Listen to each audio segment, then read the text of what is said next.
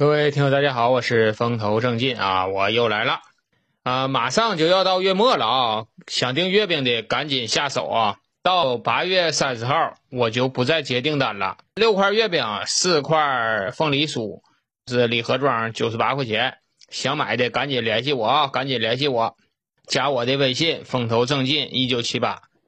好了，这废话不说啊，接下来咱们做节目。今天呢，老沈把那个我和鱿鱼大哥的这个聊天记录啊，我又整理出来一期。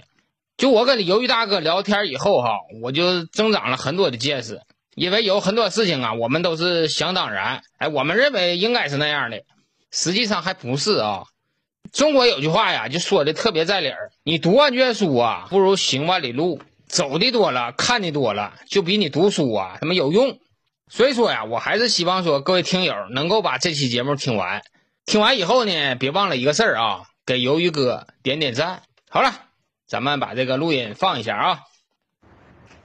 鱿鱼哥，今天我想问你几个关于日本的这个问题啊，我希望你可以言无不尽的告诉我你知道的一切，因为这些问题啊已经困扰了我挺长时间了，你上百度查呢还不一定保准，所以说这个事儿啊我就得问你了。那谁让你在日本了生活那么多年，所以说我感觉说你给我的答案应该是我最想得到的。我问你第一个问题，就是在日本拍小电影的这些女演员在生活中会受到歧视吗？请回答。这个 A V 演员他怎么说呀，其实他特别多，你比方说这边的这种，最近像咱不怎么看这个东西了啊，就是年轻的时候，那时候还有好多那个什么录像厅、录像带、租录像带什么什么这些地方，现在好像是不是都没有了，我也不太清楚最近。然后那会儿去看的时候，那里边太多了，所以说呢，他真正我估计啊，除了那些特别有名的那那些人以外啊，呃，那种不入流或者是就是很快这个就过去了的那这个这些人吧，不会有大家记住他的。也就是说，它形成那个产业链了，那个这个产业规模特别大，所以说，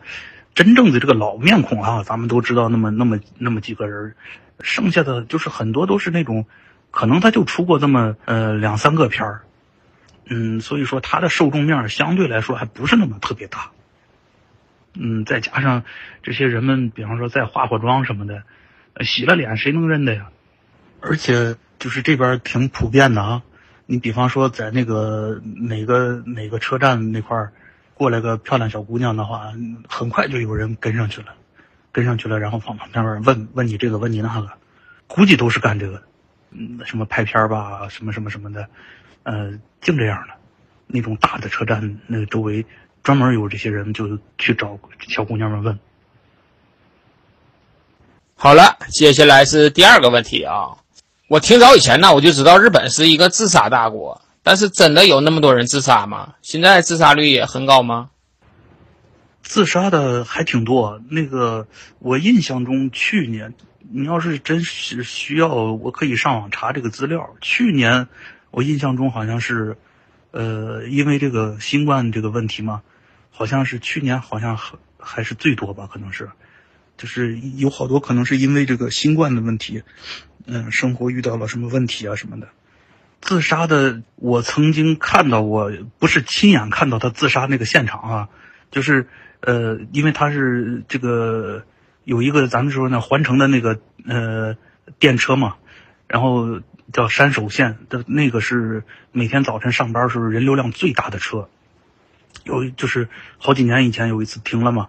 其实啊，他一年都停好几次，就是因为总有人就是呃赶着那个早高峰的时候，那个跳一下子，比方说电车来了，他歘从那个站台上跳下去，跳下去，然后自己就被那个过来那个电车就撞死了嘛。就是有一次停了好长时间，停了好长时间的时候，这时候就是因为这种状况迟到什么的，这也没办法，每个人都是给单位打电话发信息，等着呗，疏导这个车。你比方说，正好那次。呃，我们那是个对向车，对向车，他那个开过来，他那里边已经没有人了，大家都看见了，他那个就是那个人跳下去的时候，整撞在那个车头上，那个车头上是那个玻璃都是咱们说那种碎了的，但是他没有裂开嘛，就全是能看出来的，然后那上面有血迹，嗯，就是说呃，那个就是正好是跳下来，然后撞在那什么撞死了嘛。他清理的时候，那个车就把人都就是说都放下来，然后这个车呢，他得开走嘛。然后我们都看到了。哎，由于哥，你说那个美国在日本扔过原子弹，这个日本人他恨美国人不？大家老觉得好像日本人会恨美国人是吧？实际上还真不是。不管从上层或者是从民间，咱们说实话，他对美国是非常非常好，非常非常友好的。这里边有我个人的分析啊，因为有的时候跟家里边，包括我爸他们也说，你看，如果美国管不了他们，他们肯定会报复美国。但实际上，我从自己这个深层方面考虑啊，我就觉得啊，你看咱们包括现在对日本这个二战清算不彻底这个问题啊，实际上这个东西啊，就是因为有美国支撑着它，所以呢，这些人们，包括从从上层开始嘛。呃，战犯的余孽什么这些东西，后来再一次指证，他们日本的这个政治也是一个家族性的嘛，呃，都是这种政客的孩子们，将来还要还要走这条路。他从上学进入这个政治圈这方面的，他们这个家族性非常强，所以说呢，他从根基上他要维护这些东西。呃，现在我是想啊，一旦他们这个东西，比方说维维护不住了的话。你像很、嗯、很很那个什么的，就是像这种对二战这个清算问题，中国、韩国，你包括俄罗斯，那美国要是不护着他，他如果要是没有美国这条大腿的话，他可能就是说自己就更害怕，更害怕会不会有这种彻底的清算。然后呢，他这个政治这方面吧，不能说是完全，但是说很大部分他是学习的美国。确实，因为这几十年发展。人都是美国最好嘛，所以说呢，他从哪方面看美国都是一种高高在上，特别特别崇拜美国这些。从咱就说呢，从文化、政治，跟打服了他也当然有关系啊。相反，对中国来说，尤其是从这个钓鱼岛事件开始，呃，他现在对这个中国的印象是越来越差，越来越差。这个问题实际上就跟他的那个政治导向和舆论宣传都是非常非常有关系的。我来日本比较还是比较晚，算是九九年来的。我听那些再早八几年来的那些人说啊，说那个时候啊，那个民间什么的对中国的态度相当相当好。那个时候还接触不到，接触不到这么大量的中国人。那个时候以公费公派来的那种，咱们说所谓的那种尖子生、尖子中的尖子生为主嘛。那些人的那个呃道德水平、修个人修养，再加上就是说相当相当出色那那一帮人嘛，所以说给周围人留下的那个印象都特别好。慢慢慢慢的，到了比方我们来的时候，他们就是说接触的这些人多了，不那么觉得特别新鲜了。再后来的话，尤其是有这个钓鱼岛事件之后嘛，他慢慢慢慢再加上中国越来越强嘛，他就有这个舆论宣传啊，就是你中国在欺负我们。其实这个老百姓啊。你从小教的这个地方是你的，老百姓嘛，他就认为这地方是你的。你别的国家过来要这个地方说是他们的，这样的话，它自然就形成一种整体上面的一种对立的一个氛围了。就是我们平时上班的时候，因为关系特别好嘛，他们就是有时候开玩笑的，我们一边喝酒一边说，啊，说你们中国太强了，老想抢我们地方。他们老百姓就这么认为。哎，有一个。你说这个日本的首相换那么勤，他不影响日本老百姓的生活吗？这个就是说他们这种所谓的小政府嘛，你看咱们中国这次抗疫也能看出来，咱们是可以说政府管得特别多，管得特别大。日本算是西方这这一头的嘛，他们这个东西是小政府，就是政府呢没有那么特别大的那个呃管理能力、执行能力。但是从另一点上面说吧。说换谁都一样有点过，但是就是说其实美国现在也这样嘛，换了谁呃，差不到太大哪儿去。最近这几年好一些了，在之前十年以前吧，应该是小泉前面吧，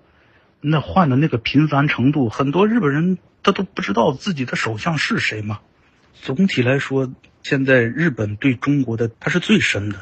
他对中国的这个反感程度，他的人民调查里边、民意调查里边，他应该是百分之七十多是呃是有这种反感情绪的，就是排在所有国家里边，应该是第一位的。这个呢，其实就是最近这些年，以前我印象中不是这样的。我印象特别深，就是从那个钓鱼岛那个时候开始。你包括现在，他们也是也经常一说台湾这个，他们觉得哈、啊，觉得你这现在是等于在欺负周边。慢慢慢慢，咱们咱们所说的中国威胁论，媒体上都在宣传这个。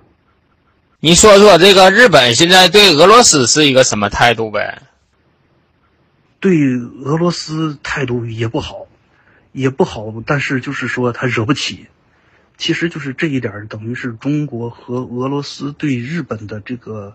呃，咱们说历史上和到现在的这个态度不一样导致的。按老百姓这么这么讲的话，这个反感程度啊，基本上是差不太多的，也是觉得俄罗斯在欺负他们。嗯，确实，他这个像北方四岛，就俄罗斯站着不给他们嘛。那个以前就非常明确，它是日本的，而且上面有日本人。二战之后就等于俄罗斯就给这占了，然后把日本人都给轰出来了。现在在在北海道那边生活着很多人，就是祖辈儿以前他们是那在那北方四岛上住着的，但现在回不去。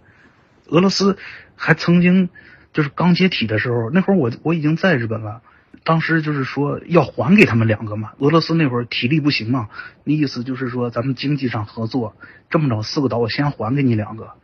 当时可能是我印象中可能是是小泉呢、啊，还是那会儿应该是小泉没答应。他那意思就是我现在要过来两个，那意思是不是这个事儿就算结了？这么着我干脆不答应，将来我四个都得要回来。因为现在俄罗斯缓过来了，而且现在俄罗斯也越来越明白，嗯，这个美国不是说让你把社会体制呃西方化了就怎么样，他就是要打你老二，不会让你再强大起来。他是说白了，这个第一岛链的一个，如果是站在那儿的话，就是一个突破口嘛。所以说，俄罗斯那是绝对绝对不会再给他了。说白了就是明站着，你以前是你的，现在没有关系。俄罗斯就是这么个强硬的状态，所以日本拿他一点办法也没有。现在，因为军事上他不可能跟俄罗斯去抗衡了，而且他们经济上面不像，比方说中日这里边，你还涉及到高度的经济融合。比方说，因为这个会产生什么重大的经济上的这个互相制裁啊，然后经济倒退啊，这东西它跟俄罗斯的经济往来很少的，所以说呢，他现在对俄罗斯是一点办法没有，美国也不敢说什么。呃，这一点咱们公平的说哈、啊，日本老百姓真的是挺好，素质挺高。翻过来说就能看出来，二战时候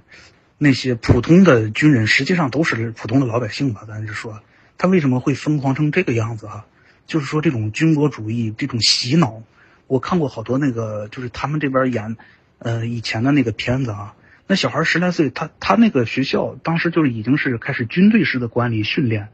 他整个就是一个洗脑的一个体制，就能把人洗脑洗洗成这个样子啊。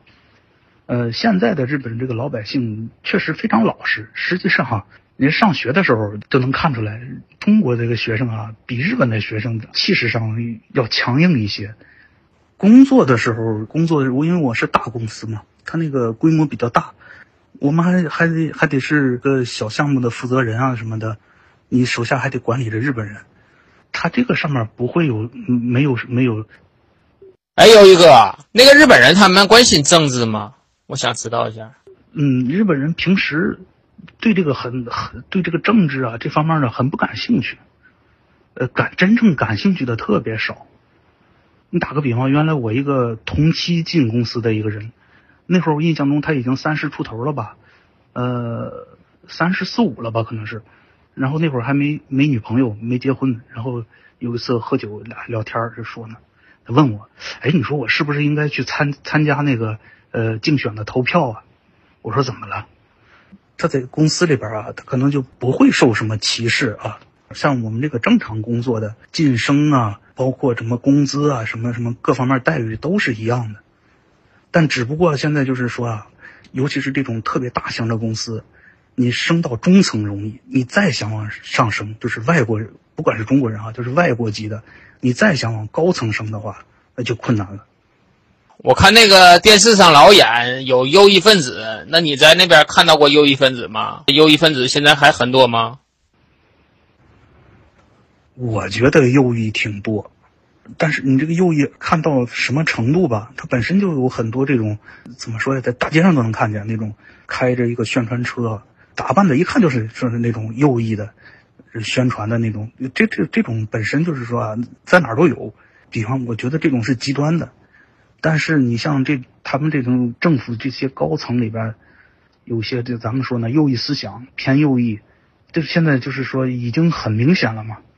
其实也就是说，美国现在需要他，需要他冲出来嘛，所以说呢，就是对他们这方面啊放松了管控嘛。所以有的时候咱们就看啊，就是这个事儿啊，如果再从大的看，不光是日本的问题，不光是美国的问题，咱们中国都有问题。中国你当时你虽然是战胜国，就是说真的是太弱了，咱们连参与就是战后管理日本都没有参与进来。呃，当时不是也说嘛，这都说邀请中国派一部分驻军，后来国民党那边因为内战没有派嘛。呃，说白了，真是咱们是太弱了，你没有自己去维护自己的这个胜利果实的能力都，所以导致了现在这种状态啊。哎哥，那边还有黑帮没？我做过几期关于黑帮的节目，但是我不知道我说的对不对呀、啊？那边黑帮现在是什么状态？现在？黑帮，黑帮确实就像你做那个节目讲的，有很多，但是他比较那什么，比较亲民的，那个老百姓跟他们之间基本上没有什么冲突。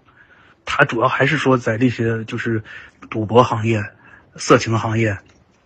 这里边，就是说做点什么小文章什么的，跟老百姓基本没有什么什么冲突。有时候偶尔跟老百姓有冲突的，就是他有时候有那个民间借贷。民间借贷解决不了的话，呃，人家追账的时候可能会用用这个这些黑帮给你老百姓追账，顶多是所谓的有冲突，也就是在这儿。你像这种就是说上规模的公司里边哈，都有这个规章制度。打个比方，就是呃遇见黑帮绝不低头，而且是写在公司里的明文规定里。比方说我们两个公司之间做生意的话，不都有那个合同吗？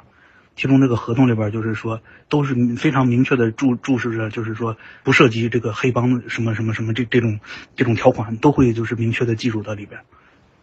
嗯，然后还有一些就是房屋租赁的什么的，对什么黑帮团体啊什么这种不租不售。他现在就是不怎么暴力，这个事儿怎么怎么说呀？他讲究证据嘛。嗯，讲究证据的话，你有现在那个黑帮，他也当街枪战什么的，这个根本就没有，啊，他只不过就是说在经营一些什么企业，不是你节目里边其实讲的那个，基本上都是就确实就是那么回事儿，捎带脚干点这个违法的什么这种小买卖啊什么的，收点保护费，正经的那个什么饭店什么的，人家也也不掺和，那些地方他也不去收保护费。他就是原本的黑帮，比方说弄弄成已经公司化了嘛，做成的是一一种什么公司，实际上就是说有的时候说这个公司是黑帮背景的，这个这个是有的。还有一些像那咱说的那种，比方说打擦边球的那种色情行业啊，或者是咱们说什么陪酒喝喝酒的地方，呃，比方遇见那种不给钱的了，这个时候因为他们平时交保费，打个电话过来几个人。像像这种事儿，呃，收保护费，这一带的这个这个店提供一些保护，这个是他们的一个就是来钱的。哎，有一个那个日本年轻人现在玩什么东西？我靠，你这玩什么？这个东西说起来，那个中国年轻人玩什么我都不知道。你说咱都这岁数了，人家年轻人玩什么，咱能知道吗？像我们这个微信呢、啊、支付宝啊这些东西，他们都有吗？啊，他们这个这个没有微信，他们有个叫 LINE 的东西，就是可以说是一个日本版的这个微信吧，都在用那个。呃，但是这个 LINE 这个东西啊，就是你到了中国还用不了，就是日日日文的这个哈，就很多人都是出差到了中国的话，他这个就用不了，这方面的他是整体落后。呃，你像刚才说的，它这个 LINE， 它实际上就是说是一个类似于中国版的微信，但是它的功能啊比微信要差得多，而且是很多功能是最近一点一点在开发。我我有跟那个微信在学的那个这个方向，他们这边的这个就是支付方式啊，这一年多的这个这个新冠开始稍微的呃支付方式多了一些，在一九年之前吧，还都是以现金为主，包括它现在这种手机支付也是要绑在信用卡上，不是像咱们似的，比方说呃连上你的账户啊，你说那一大堆小女孩什么在那儿等着这个。哎，姚一哥，我看那个抖音的时候啊，有的时候他们拍那个日本的街景，就很多的女孩子一大堆一大堆在那个路边站着，那些人都是干啥的呀？对，有很多种，呃，这边的那种就是咱说的什么演唱会啊，这种小型节目特别多。那比方说是等着那等时间，或者是比方说一群小孩们说说好了出去玩等人，就这都有可能。就是我没有具体看到，所以说我也不太清楚到具体指的什么。呃，还有就是跟比方说什么车站那边，比方说什么东西多，这跟这个都有关系。还有一个，我听说这个日本的风俗行业，他们不接待中国人，有这么一回事吗？这个现在是不完全，而且在这个风俗场里边，它分很多种嘛，不是？咱就说那个，呃，陪酒的那个，陪酒唱歌，呃，这种地方都无所谓的。然后你你所指的那个应该是他就是说再更深一层的那个那个地方，他主要就是说呃不是不接待中国人，是不愿意接待外国人。呃他是从很早以前他就有这么个有这么个规矩吧，算是主要是怕什么呀，就是引起纠纷，语言上呃说不通的话，呃万一有什么问题引起纠纷的话，怕麻烦嘛，他主要是因为这个。他们一般都会写上不接待外国人什么的哈，呃，都会写上。所以说，你像比方说刚才说那种陪酒唱歌的地方，或者是说咱说的你去看脱衣舞的地方，你该买票，你看脱衣舞买票进去看就行了吧，对吧？你喝酒聊天唱歌的地方，你不会说可以可以比划呀，对吧？所以说呢，这种地方的话，他一般一般没有说啊不接待外国人的。姚一哥，你认为说中国和日本存在最大差异的地方是什么地方？再想想一下，这个挺多的啊。你这个最大的，我稍微想一下，最大的差异啊，嗯，这个怎么感觉上啊？这个日本的老百姓，就是普通老百姓吧，咱们说，感觉到他们啊，整体呃无知。其实还是像刚才也提到过了，舆论媒体一种导向也好啊，这国家的这种，对了，就包括咱们现在最近这个词语，就是这个什么娱乐至上哈、啊，这种，你像我们从来的那个年代九几年的时候，到现在为止哈、啊，你比方说电视宣传上这一点，你打个比方，咱们国内有什么呃专门讲政治的，有专门讲经济的，有专门讲军事的，专门的儿童频道啊，什么什么，这个分的特别细，就是哪个方面感兴趣或者什么的啊，你可以去看去理解。这边的话呢，像从电视上这种宣传工具来说啊，它基本上都是一个娱乐性的。这个人们嘛，总体上我觉得像跟他们同龄人吧，一聊起天来，比方说你涉及到对国际上的一些看法认识的时候，他们基本上都是盲点。就是包括像刚才说的那种，他对周边，比方说啊，他为什么对中国人这样，对对俄罗斯人这个态度差，他们是因为什么，他们自己都不知道。然后就是对政治的不关心，他们翻过来说要关心的是什么？是这个，他有很多这种小的社区嘛，这个社区里边他有活动。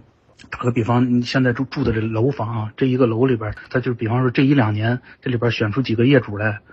开什么会的话哈、啊，这这这些人们要在一起开会啊，呃，然后呢，这个社区里边夏天有这个有这个活动，呃，组织大家参加这种活动。翻到来说，这方面好像是比那个中国要关心一些。哎，有一个这个日本人他们很关心历史吗？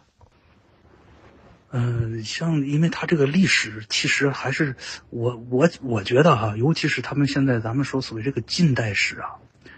他走不了这一步，或者是说他做不了一个正常的国家，他就跟他这个没有真正的清算啊有直接直接的关系，因为他他比方说你到了这儿他就绕不过去，为什么？就是他没有清算到他这个皇室嘛，当时发动战争的这个皇室。包括他这些原来的咱们所谓的那些呃发动战争的这些随从人，然后这些人不后来日本再组阁的时候又起来了嘛。说白了就是他要避免追究这些人的责任，以及就是说美化这些人。还有就是刚才说的你所谓最大的总体上日本这个人的心态啊，一个往下走的心态，他们不会认为自己将来这个国家会越来越好，他没有这个心态。甚至很多人都说嘛，就是说我们现在交这个养老金将来能不能再拿到那都不好说了，那个消费税肯定会越来越高。他们都是这种心态，跟咱们现在中国的呃这些人的心态完全不一样。呃，中国现在年轻人，你包括咱们，都会觉得中国会越来越好，这完全可以说是他们四五十年以前的那些人的心态。按你这么说，那日本侵华这事儿，他们日本人都不知道呗？肯定是不知道啊！他要是知道的话，他他就不会像形成就是现在这些这种心态嘛，绝对不去宣传这些事情。你包括现在他们都认，很多很多人都认为，我们当时日本人是在帮助东南亚这些国家来摆脱这个殖民者的统治。我们当时出兵中国，我们要是不出兵的话，你中国就将成为俄罗斯的殖民地。他们很多人这种心态，所以所以说，他这个日本啊，就是这种心态的话，他和周边国家他不会有一个非常好的这个呃邻里关系。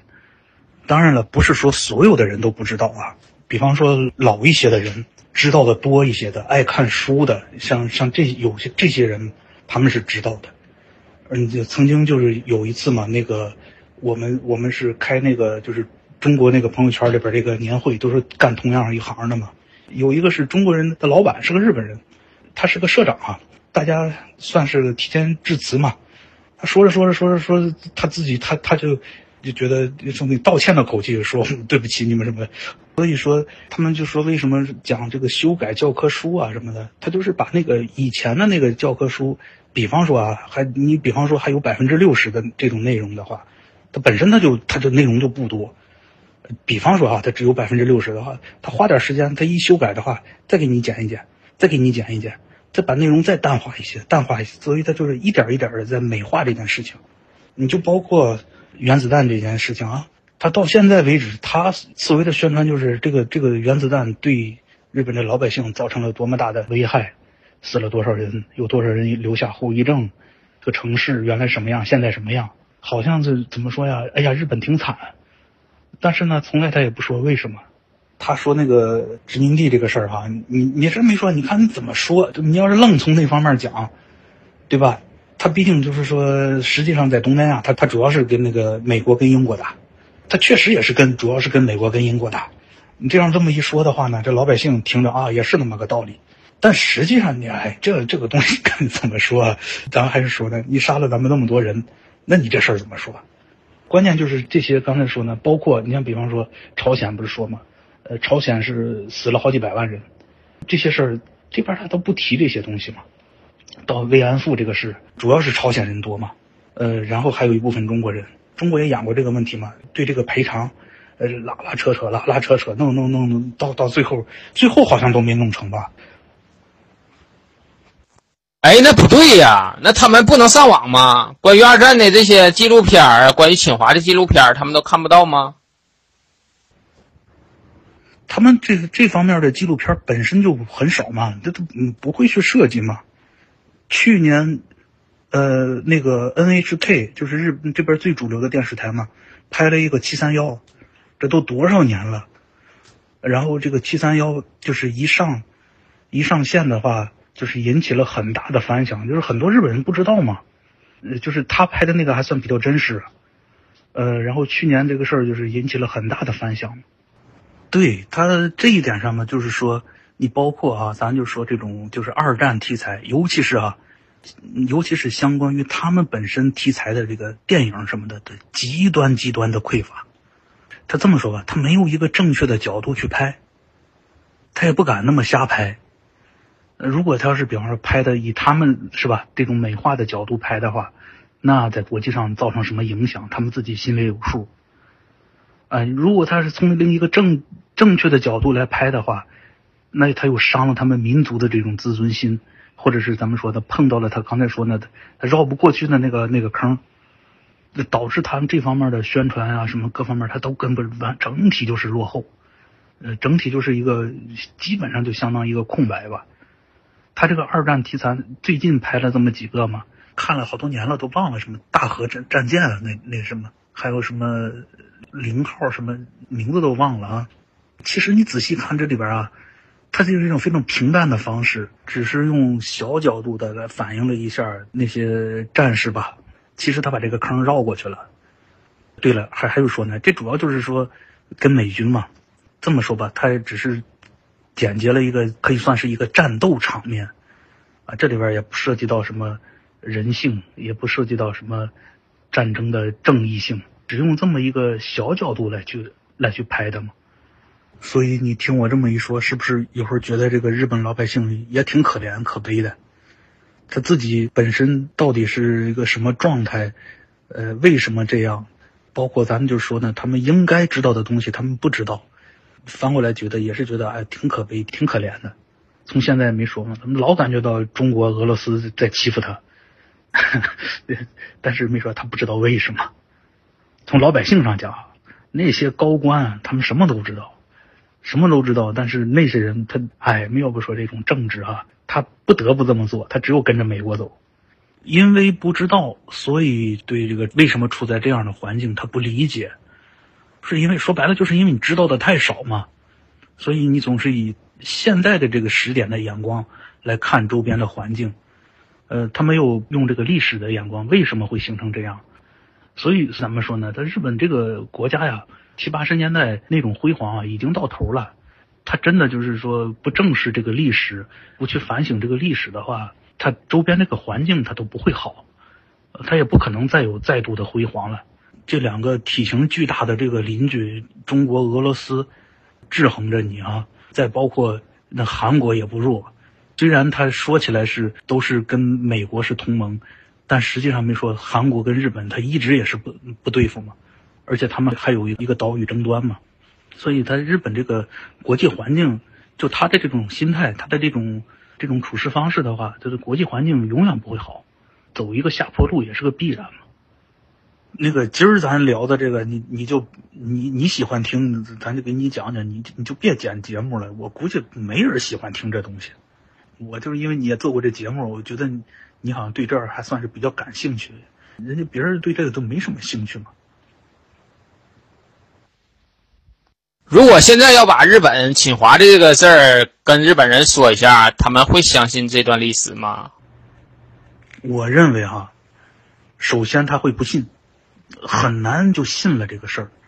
比方说你从来不知道这件事儿，而且现在这个人的道德水平啊，都已经提高到很很就是很比比二战时候要高的不知道高多少个档次了。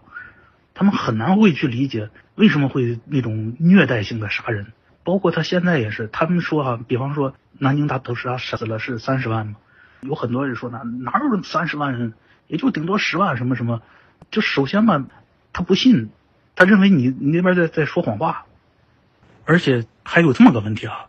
他们普遍对共产主义就不信，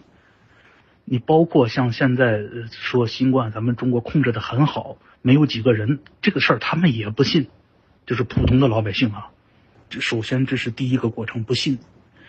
如果就是说这个事儿慢慢慢慢把这些证据只有去看了，呃，或者是他只有他们本国的上层真正的承认了这个事情，或者是说确凿了这个事情，只有这种情况下老百姓才会信。这个日本这个这个老百姓吧，可能因为这么多年哈、啊，从二战之后物资匮乏到现在这个高度的经济发展吧，他可能对这个日本政府啊，他是非常信赖。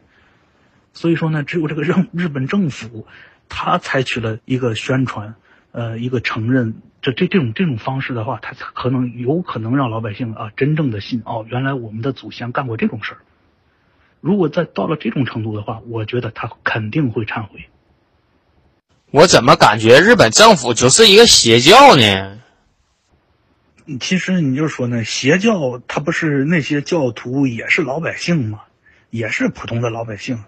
说白了，邪教的问题就是这个教主，你从政治上讲就是这个问题嘛。他们邪就邪在这帮政府政府上面这个高层上面了，但是他们邪的邪的原因就是那个这个二战那个清算不彻底，永远你还得躲着这个坑，呃，他绕不过去。但是这个坑别人怎么看，你周边的人怎么看，自己非常矛盾。